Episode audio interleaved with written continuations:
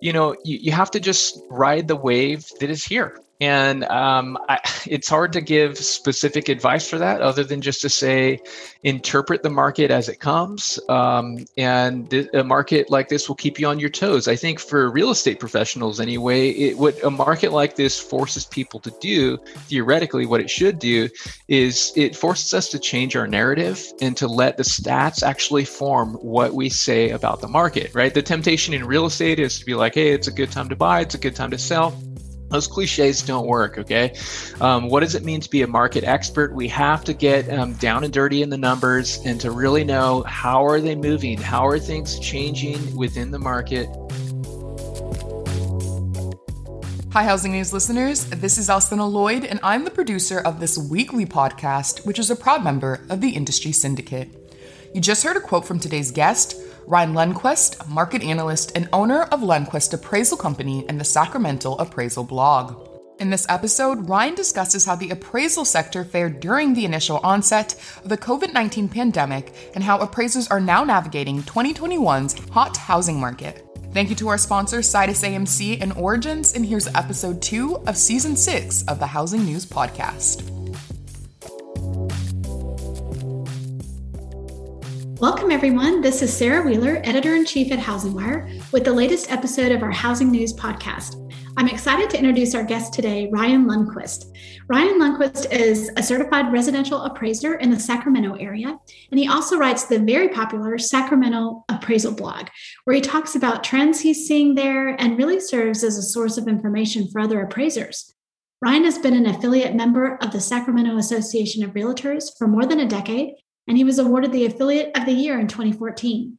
He's also a board member of the Real Estate Appraisers Association of Sacramento. Ryan, welcome. Hey, thank you so much, Sarah. Really appreciate getting to be here. Uh, good morning. Yeah, good morning. We're, we're so excited to have you. So, I love to start out um, on on housing news. We really want to know how did people get get where they are. Um, were you eight years old and were like, I definitely want to be an appraiser? Is that is that how that worked? You know, there's probably not too many eight year olds out there who are dreaming of being appraisers. Um, I think, frankly, mostly everyone who ends up working in real estate gets there by a- accident. And for me, I was a teacher in a previous life, and um, my wife got pregnant by me and um, we ended up uh, i needed a career change. I needed to make more money. And that's what it came down to. I knew some appraisers. I asked them to train me and they did. And so it was as simple as that. There were no aspirations. I honestly wake up sometimes going who am i? What in the world? Why am i excited about excel and numbers and telling the story of the market? And i, I just i never anticipated that. And so i'm uh, i'm having a good time you are, you know, you're um, you're really known nationally because of your appraisal blog. So, so tell me how you decided to start writing that, and and what you get out of it. You know, what does that look like on a weekly basis, and and why do you keep doing it? Yeah, so for the past 12 years, um, I've written a blog and um, I put out one post per week. Um, at first, of course, I was doing four or five because I that's just way too much. You can't keep a subscriber list if you're putting out too much content. But um, one a week and it's just really to um, you know to put myself out there to touch base with people. Um, it, i it really began as a way to i wanted to attract the type of clients that i wanted. You know I, I saw sort of the writing on the wall in the profession at least and thinking that you know I don't want to be a part or a victim to the AMC model as much as possible, and so I want to try to do more private work, and um, and it's really so it's really helped me diversify, but it's really morphed into this thing. I I just I love it. It's this conversation um, piece. It's a tool just to connect with people um, and to be a resource, and so um, it's sort of all the above. It sort of checks a lot of boxes, I think, in my life. A lot of a lot of passions, really. I know that sounds maybe nerdy, but um, but but it's really true.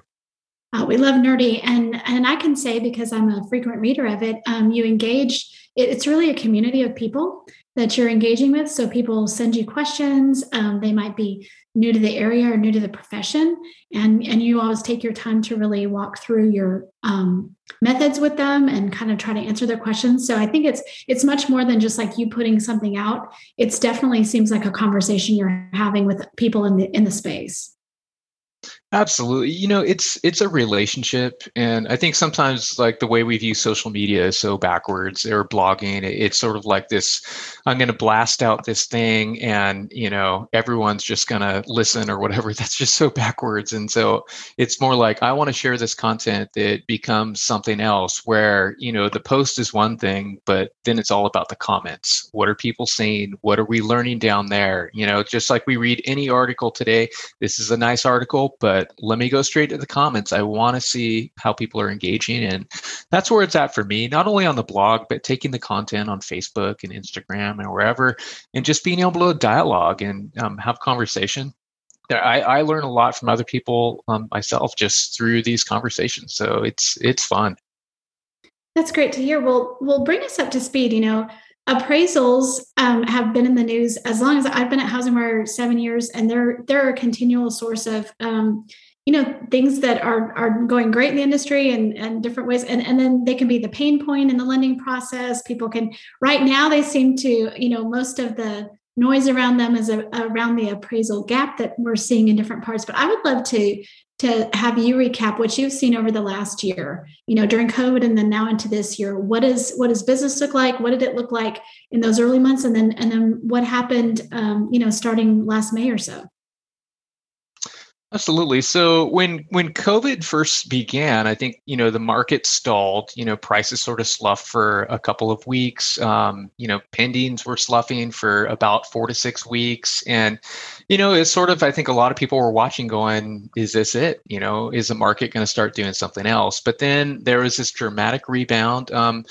no mistaking, coincidentally, or no coincidence, I should say, when mortgage rates went below 3%, um, and people are motivated by the pandemic. It just brought everyone and their mom out to the housing market. And so it's been a bloodbath since then. Um, I think that this is the most aggressive market we've we've had. Um, it feels like there's about twice as many buyers compared to the number of listings, um, even on, on a national scale. And so it, I would say that the market is wildly imbalanced. I would say words like um, chaos describe it very well. Um, it shouldn't be this difficult to obtain housing and to find shelter, but it is. That's what we have right now. And in terms of appraisals, I think the the difficulty is that we have this auction environment where you know buyers are bidding way beyond anything that's reasonable. And so an appraiser goes in there and, and is answering the question what's not the highest auction price possible but what is a reasonable value that the lender should lend on, on this property that represents what the lender should lend? And, and so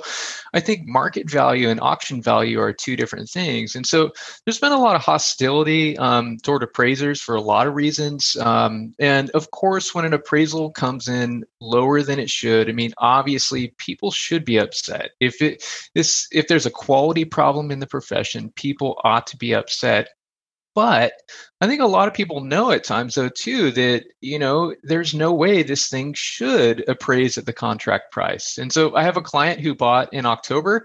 I just uh, i re-inspected his property the other day. I'm doing a private appraisal for him and he told me he said i i paid cash for this property I paid about 15% above the list price. And now, today, I think it's worth probably what I paid for then. And so he was fully aware in October that he was overpaying, right? Now, we can scrutinize that from the outside and say, oh, you know, the appraisal came in low, but you know, it should have. Or I was pulling comps the other day and I thought, why is this one so much higher? And so I emailed the agent. The agent was very communicative. I really appreciate it. And I said, hey, did any chance that the buyer paid above the appraised value? Yes, the buyer did, 50,000 above.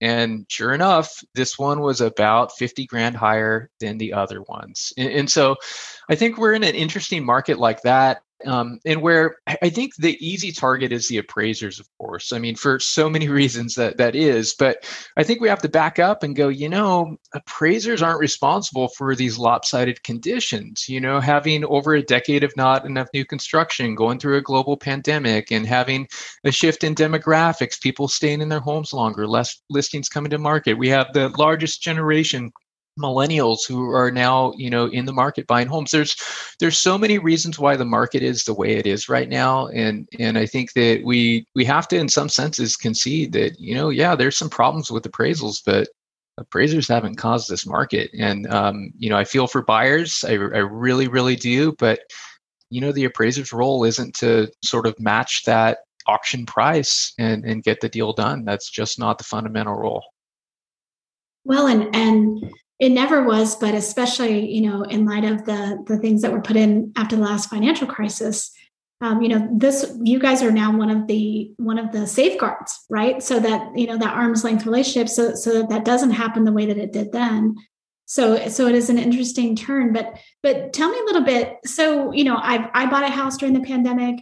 Um, I, I, obviously, as um, editor in chief of Housing I'm constantly reading about real estate and and um, the market and things like that. So it, it's hard for me as just a layperson to go. How do you come up with like when you say market value is not the same as auction value? What? How do you distinguish between those two? How would you define those two?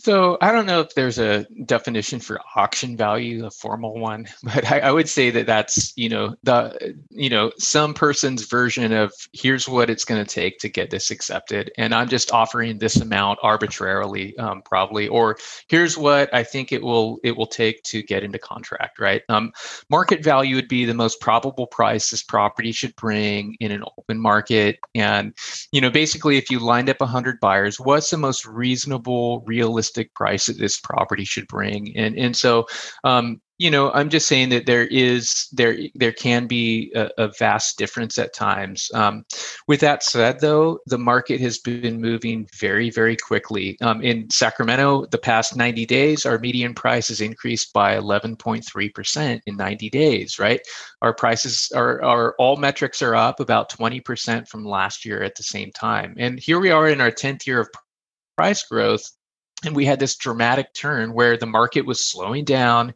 and then all of a sudden it's driving 120 miles per hour. And so um, somehow in the midst of this the appraiser answers the question you know um, what's the most reasonable value here? And and i'll, say i mean it, it's not it's not easy to decipher that. Um, you know like i said you know we this feels very chaotic but in the midst of that you know the appraiser's role isn't just to say that yeah to sort of ratify you know the, the highest the highest offer ever which probably you know might not reflect the value. So you know let's let's put it this way. I mean what if a lender did a loan on that property back in october for the full amount and it really was it was in contract 15% too high. Like right now in may 2021 it, it's probably worth what that guy paid. Okay but we have this dynamic where i think a lot of buyers are going you know i'm going to overpay and then maybe hopefully the market will increase and then I, I won't be you know sort of underwater. But you know we have this dynamic where i think a lot of people are getting into contract too high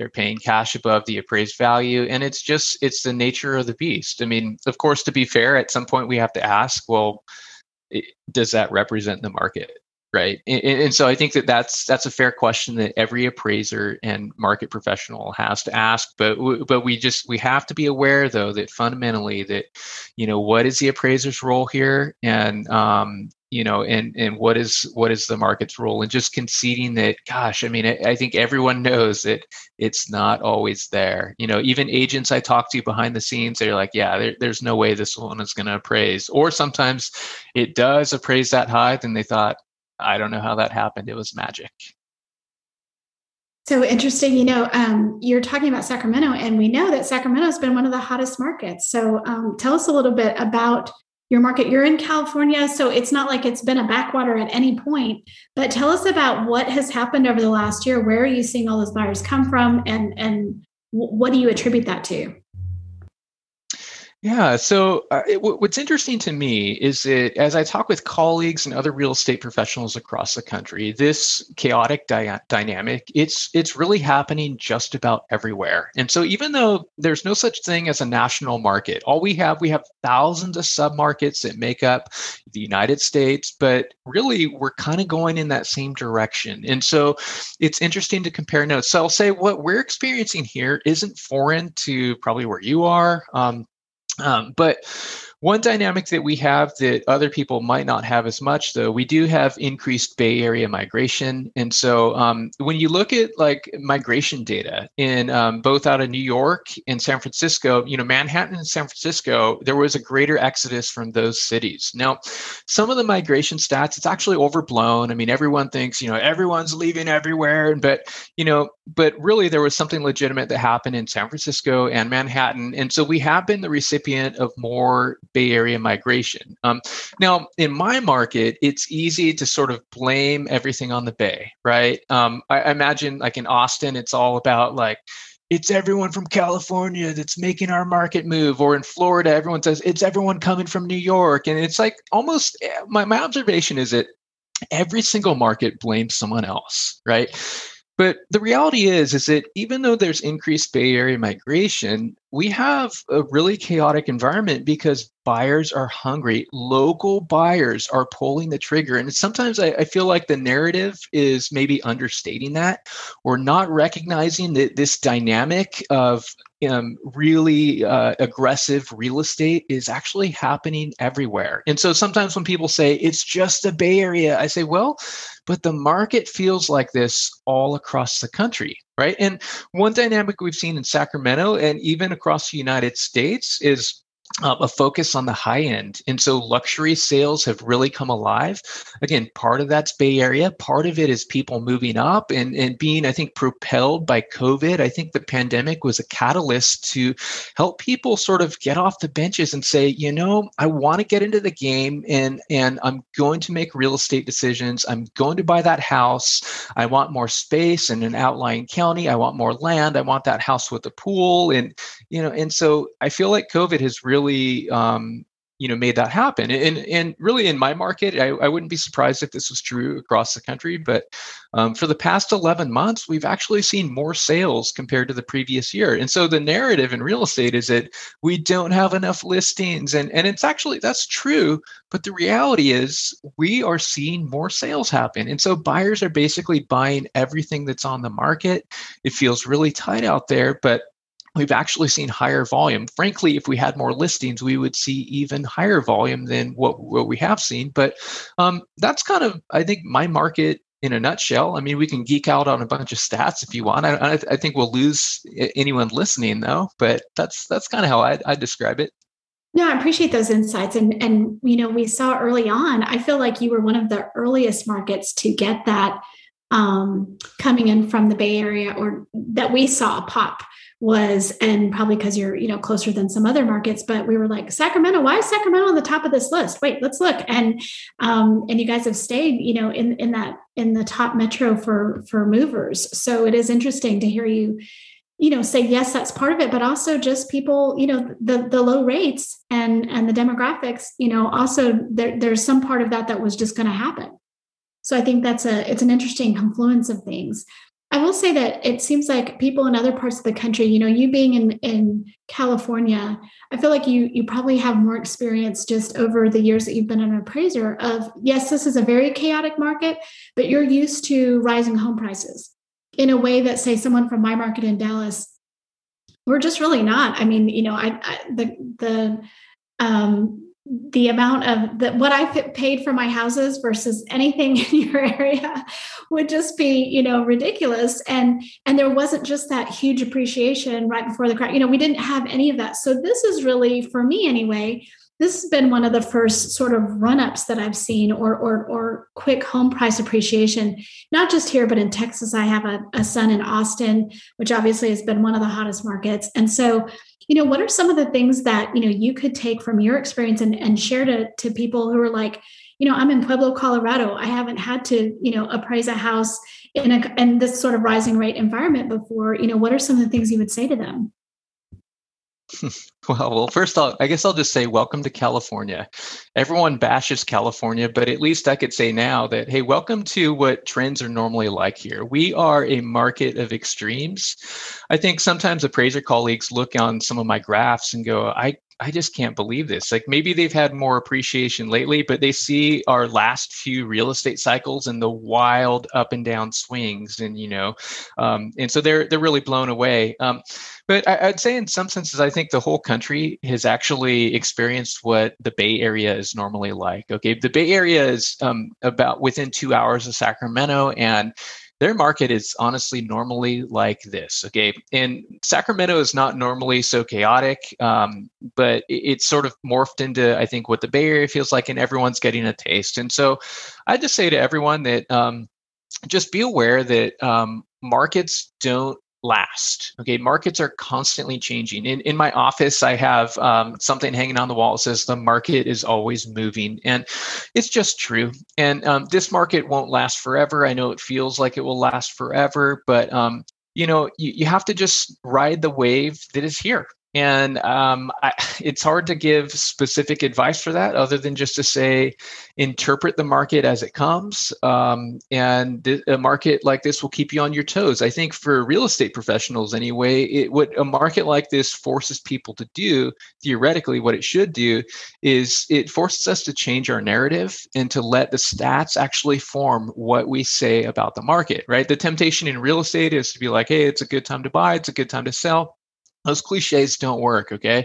Um, what does it mean to be a market expert? We have to get um, down and dirty in the numbers and to really know how are they moving? How are things changing in, within the market um, and so if anyway if if we have wild swings what that does is it, is that it forces people to have to be that expert okay if everything is always the same we could be yeah yep the market's stable you know this is good this is how it is and in fort worth and dallas um, no problem but when things start to be chaotic, it forces people to have to look and go, okay, let me try to understand what's going on here and find language to explain this. Okay. Because, you know, we talk a lot about in real estate about tech companies and, you know, taking over, you know, humans. And, I, I you know, that's a whole nother podcast probably. But um, I think that one of the things that the humans need to do is to watch the market and to I think um, hone the numbers and to lasso them in and to tame them and to find language to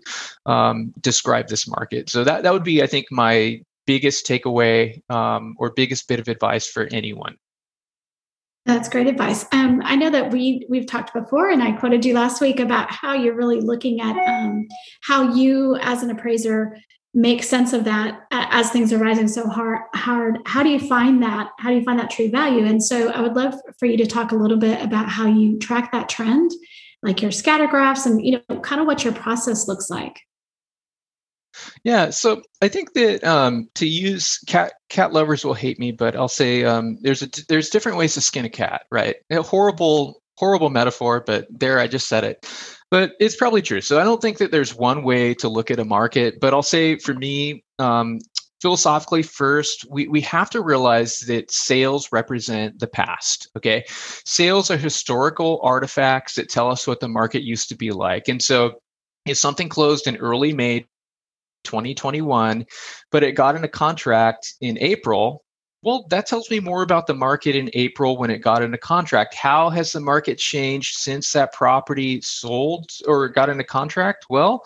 let me look to the pendings today. Let me look and try to gauge demand and you know what's going on you know with days on market. How much more are properties getting bid up? You know these are sort of clues into the market. And so if i have for instance you know sales that closed in may but they got into contract in february or march and say they're at $500,000 but then all my pendings as if it ever works this way it's all neat on paper. It hardly ever works this way but say all my pendings are at 525,000 Okay.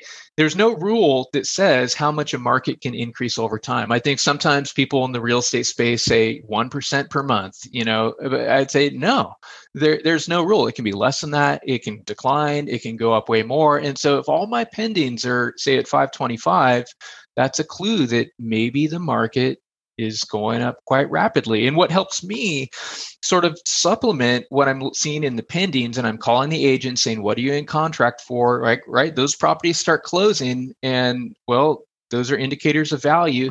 As long as they're legit, if everyone's overpaying for something, I got to kind of weigh the pending and go, "Hey, is that really real or is this just an example of a buyer overpaying some pendings i'm going to throw out just like i am for some sales because hey that person paid 50000 above the appraisal that's just not a legit situation. But i'm pairing this with my scatter graphs also right? I even have tutorials online. If anyone wants to know how to make a graph, I mean, that stuff is there. it's so easy to do. Um, I'm not, I don't have a background as a nerd. I didn't get a degree in nerddom. I used to be a teacher, but you know, here I am messing with Excel and, you know, looking at trend lines and going, yeah, this, this is really steep. And lately on my graphs, the, the trend line has been unreal. I, I can't believe how steep it is. Um, and, and, so, like like I said, for a while the market was kind of flattening out. So this trend line is flattening, but right now it's just going to the moon, so to speak, to steal from Dogecoin. And now, here's a brief word from our sponsor. At Sidus AMC, we're proud to partner with the most respected brands in the industry to help them identify and capture opportunities across the lifecycle of their real estate finance activity. From origination support to new and seasoned loan underwriting to valuations and brokerage services and everything in between, we're leveraging innovative technologies and expert led services to help build more efficient, effective, and agile businesses. So, whatever your opportunity might be, Sidus AMC is here to help you realize it. To learn more, visit our website at sidusamc.com slash housingwire. Oh, I got to steal from Dogecoin. Come on, those cryptocurrencies. Um, that's a whole that's a whole other podcast that we that we need to do. But uh, definitely appreciate that. You know, one of the things that we think about when we think about the a person doing an appraisal versus a machine learning, you know, algorithm, whatever is that there are these intangibles. And one of the intangibles that you talked about, um, I think yesterday or, or this week on your blog, was was some really interesting houses that had that sort of mid-century vibe, or they had a they had a, a something that really appealed to homebuyers right now. And I guess that's that's my question: is how do you how do you factor something in like that? because it's like you know you can look at two houses and okay they're you know they're generally the same whatever then you have that intangible thing that's kind of hard to to see if you were just looking at stats that when you go in or when someone else goes in goes this is going to be really this is going to be more valuable to people because it speaks to whatever zeitgeist is at the time i would say mid-century because um, so i I remember my parents had mid century furniture. I wasn't a huge fan, right? Because that's what I grew up. My kids love mid century. That's what they that's what they want, which just cracks me up. I'm like, I, will take that orange Naugahyde couch that I had growing up. I'll, I'll give that to you, um, if only I still had it. But what how do you how do you factor that in when in this market when you know there's so few of these kind of things or this is what everyone's looking for like how does that factor in yeah, no, it gets really tricky. So you just guess. No, I'm just kidding. Um, so you, you really have to uh, look to the market for the answers, and and that's that's always the deal in the valuation space where we have to let the market tell the story. And so if a property really is special um, in the eyes of the market, like not in my eyes, I need to you know look at every house the same, all that stuff. But um, if a house is special, like this mid-century home I wrote about that sold, I mean, way above what it looked like it should have. Okay, and and maybe it did close too high. Also, I mean, I I'll let people be the judge of that, but I have to look to other mid-century comps. You know, what are what are buyers paying for? Because I, I'm if something is commanding a premium, I should be able to see that premium in other sales, in other pending data, and in talking to agents also and relying on them saying, what are buyers asking for? What are they looking for? Or like in my market, in 2020, we saw an 8.4% increase in the number of homes with pools sold. And so it, it, was a big deal during the pandemic to quarantine in style in the backyard. And so all of a sudden, the backyard pandemic um, paradise has become a huge deal. And so on paper, you might have, you know, Zestimates or, you know, Redfin or, you know, whatever algorithm we look at that says, okay, this lot is 0.15 acres. It's a very standard, you know, postage stamp lot, but what is on there can make a huge difference, whether a pool or the covered patio or the built-in barbecue and the bocce ball and the and the panoramic view. And, and and so there's things that do feel more intangible or ethereal and where we have to sort of be in tune with what are buyers really looking for right now. And, and as from a, an appraisal perspective, that comes from crunching the numbers. It comes from, I think, relationships in the real estate community. It comes from listening to the numbers. It comes from just all these conversations. And so um, I just think that's really critical. But yeah, it's fascinating because I think tastes are always changing. You know, um, like the saying, I mean, like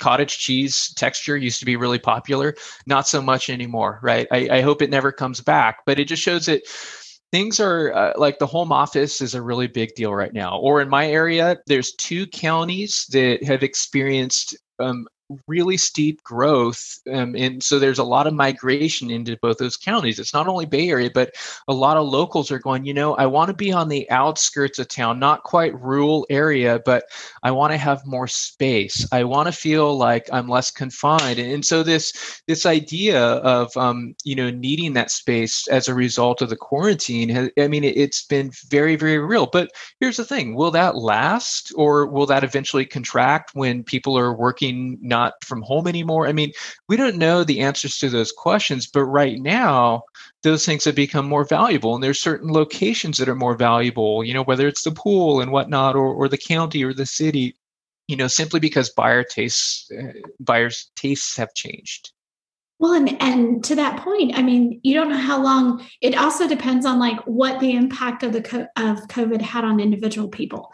So there are some people who are probably like just the just the impact of this is like i'm never living in a crowded you know uh, apartment building or i'm never living in a condo or that that sounds terrible. There are other people who you know a couple years from now or even now are like no no i can't wait to get back to that. So it's also especially after this year very hard to determine how that how long those things are going to be um, important to people and and just the the importance of it wasn't just like oh here's a fad here's a taste but like something that was so traumatic for people um, that's gonna that's gonna live with them for a while. And and how does that you know have the memory going forward 10 years from now?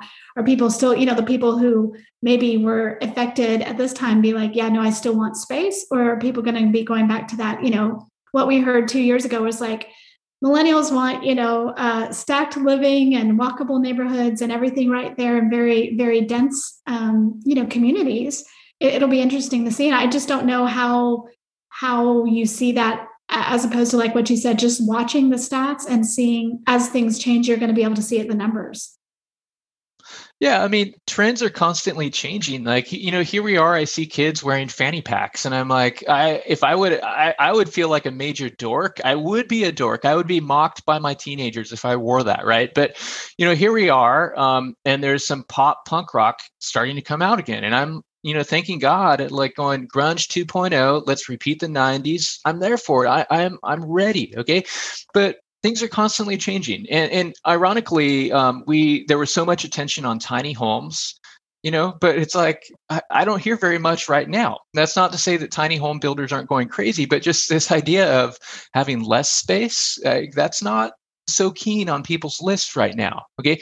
And so um, I, I, would just say that things are constantly changing. Even uh, condo sales in my market, and I would suspect in many markets, have sloughed. Okay, they haven't grown as much as those single-family detached homes with the backyard because that's what you know people tend to want. And so you know things are constantly changing styles and music and real estate and people's tastes um, you know what they want in life. And i mean that's to me the the whole fascinating part about real estate. And we we never know what would want. And even from a covid standpoint you'd think that yeah i, I don't want to live in a hippie commune you know? But here's the irony is that um, you know those hippie commune de- developments probably didn't too well do too well at the beginning. But at the same time, people crave community. And, and I think on this is not really a real estate note, but just I think coming out of the pandemic, we can recognize that we can't do life alone. We, we need other people in our lives. And um, it's not working to be isolated. You have to have relationships intact. And so I, I think that you know a community like that would it would it thrive right now? It would freak some people out right?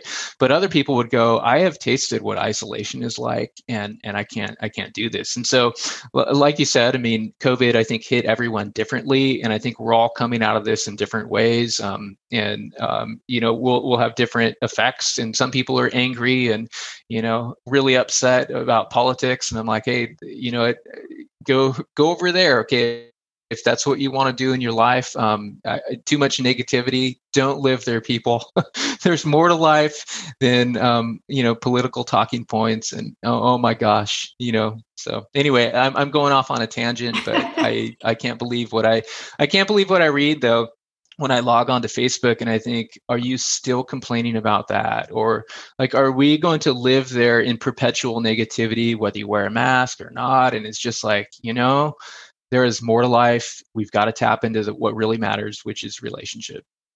So that was my sermon. I appreciate that, sermon. We are in interesting times, as I say. Um, I did a I did a, an interview with Sean Telford, who's the chief appraiser at CoreLogic, and um, and kind of asked him about some stats because one thing that we hear is just you know the appraisal gap is constant you know it's being talked about on different forums. We you know we're we're on calls with people. It just it's just out there right? That's what people are talking about because um, that's what's going on. But when i asked him about the the stats on that which they you know they're they're a, a stat company they're a numbers company. I love uh, getting data from them. They showed that you know before the pandemic about 8% of appraisals came in uh, below the contract price on a national basis. So these are national numbers. So again, there's, you know, that's, that's, you know, you're going everywhere from San Francisco to, you know, the middle of nowhere. So, but 8%. And then if you look at since just October 2020 till now, if you look at that whole thing, that's risen to about 15, uh, 14% of properties. The appraisal um, is coming in below the contract price. And then if you narrow that window to just the last three months, it shoots up to 17%. So, we, we, I mean, there is definitely, it's not just anecdotal, right? We can see that appraisals and contract prices are, there's a gap there. But whether that gap is, you know, uh, good or bad is the question. And I think I'd, I'd want to go back to what you said about how people are kind of using appraisers as a scapegoat or, or, or, you know, really being upset at the appraiser when it's not, it's not, the anger is not placed correctly in that thing. Are you surprised? Yeah by those numbers, or does that seem about right to you? Because I thought it was going to come much higher. For the noise that appraisal gap is, I thought it was going to be like 60% of, you know, because we see that how many, you know, how many homes are having bidding wars. So I expected that number to be higher. But from your perspective, is that still pretty high? You know, I don't have much context to say whether that's high or not because I don't, I never have access to that stat. Um, but I'm frankly not surprised um, because it's a reflection of the market. You know, especially since January, we've we've had this market that's been moving, I think, more quickly than probably any market we've ever had. And um, like in my market, on average last month, buyers paid $24,000 above the original list price, right? And so, um, and we don't have an, an overpriced market. We have this market um, when you line up 2,500 sales to, to get to that number at 24,000 is just massive. Okay. And so in my market, on 104% um, or 4% above the original list price is what buyers basically paid. And so, you know, it, it makes sense when appraisers are going out there and appraising deals. It's like, well, we have this chaotic environment. On one hand, appraisers absolutely need to recognize recognize that prices are increasing. They need to do a good job. We need to do a good job measuring the market. Okay, if we say we're really reflecting the market but not giving adjustments up to the sales when the market's gone up, then you know shame on us.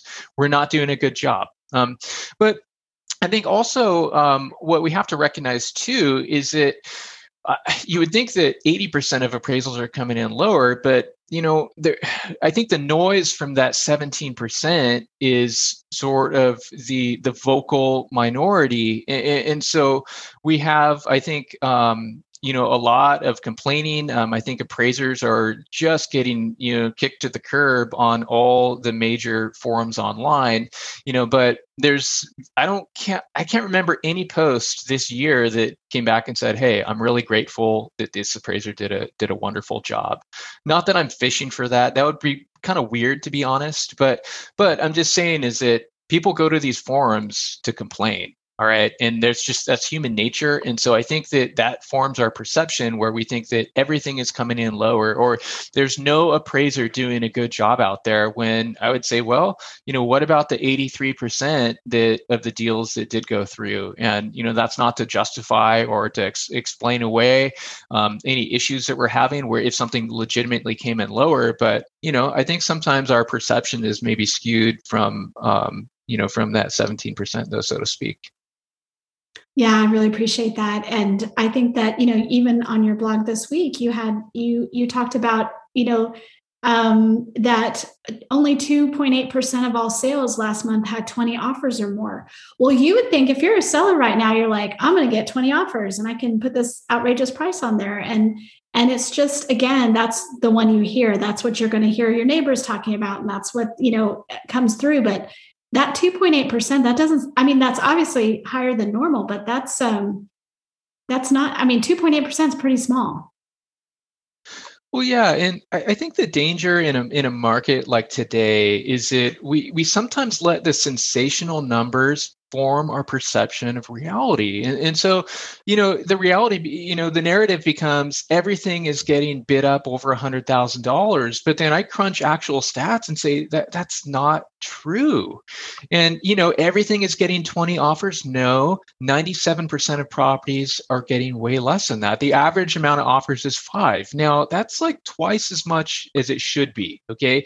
And and I think sometimes I share that number and then local agents say, there's no way you're off your rocker. What sort of pricing crack are you, are you smoking? Like you were so wrong. I'm like, no, no, no. That's what the numbers say. It's just what is normal? That's what we need to ask. And we should have about two and a half offers in a normal or even competitive market, but having five on average is just crazy. But so I, think that, eh, any, like I said, this market is is or should force every real estate professional to really know the numbers and to look at the numbers in a different way. Um, because otherwise, we're going to look at that example in the Bay Area where a property sold literally $1 million above its original list price. And we go, everything's getting up, bid up by a million dollars. Or this viral example in my market, a property got 122 offers and you know, as soon as that happened, I, you know, everyone, this story was going nuts, and people say, "How am I ever going to get into a home?" And then, as the numbers guy, I step in there and go, you know, there have literally been um, you know, four there's literally four sales or four pendings right now with 40 or more offers. We need to keep this in context. Like let's look at that and go, this would never have this this wouldn't happen in in in a market um, that's that's not so aggressive. Like this is this is a symptom of a market that is very lopsided, but at the same time, it doesn't indicate you know every you know uh, or doesn't speak for everything out there right now in the marketplace. So that's kind of i think maybe my my pedestal and i don't know if that sounds arrogant but i, I think it found, sounds very reasonable and um, I think if real estate professionals want to continue to be relevant, they simply have to be more informed um, about the numbers and become incredible storytellers, um, you know, conveying expertise in the local market. And that's constantly what I share in anything I'm sharing in my daily stats. I'm like, let's you know grasp this and hold on to it and um, and really know that here's how the numbers work here's why things are moving et cetera et cetera. So i don't want to keep beating the dead horse to use another bad um, you know metaphor for animals. So i'm, I'm cruel i guess Well, Ryan, thank you so much. Really appreciate you sharing your insights today. It is a crazy mark, as you said. Um, we'll probably have you back on uh, as we go through this year to see what it looks like and what some of these things have changed. You know, six months from now will be really interesting. And uh, in the meantime, really appreciate you and uh, your insights. Thank you, Sarah. This is a joy, and keep up the great work. Love, love what you guys are doing. The Origence mortgage platform is a fully integrated digital solution that covers the entire lending life cycle from application to closing. With Origence, you'll have access to client configurable workflows and next level automation. Use Origence to replace your POS, LOS, and CRM mortgage stack with one single platform. Are using our modular capabilities? Integrate Origence anywhere in your tech stack where you need to make the biggest impact on your lending. Visit www.origence.com slash housingwire for more details. That's O-R-I-G-E-N-C-E dot com forward slash housingwire for details. Thank you for listening to the Housing News Podcast. Please don't forget to give us feedback and rate us on iTunes. Until our next episode, make sure to check out Housing Wire Daily, a podcast dedicated to the hottest news stories across HW Media. The podcast is published each day and is available on iTunes, Spotify, Google Podcasts, and wherever else you get your podcast. Thanks for listening.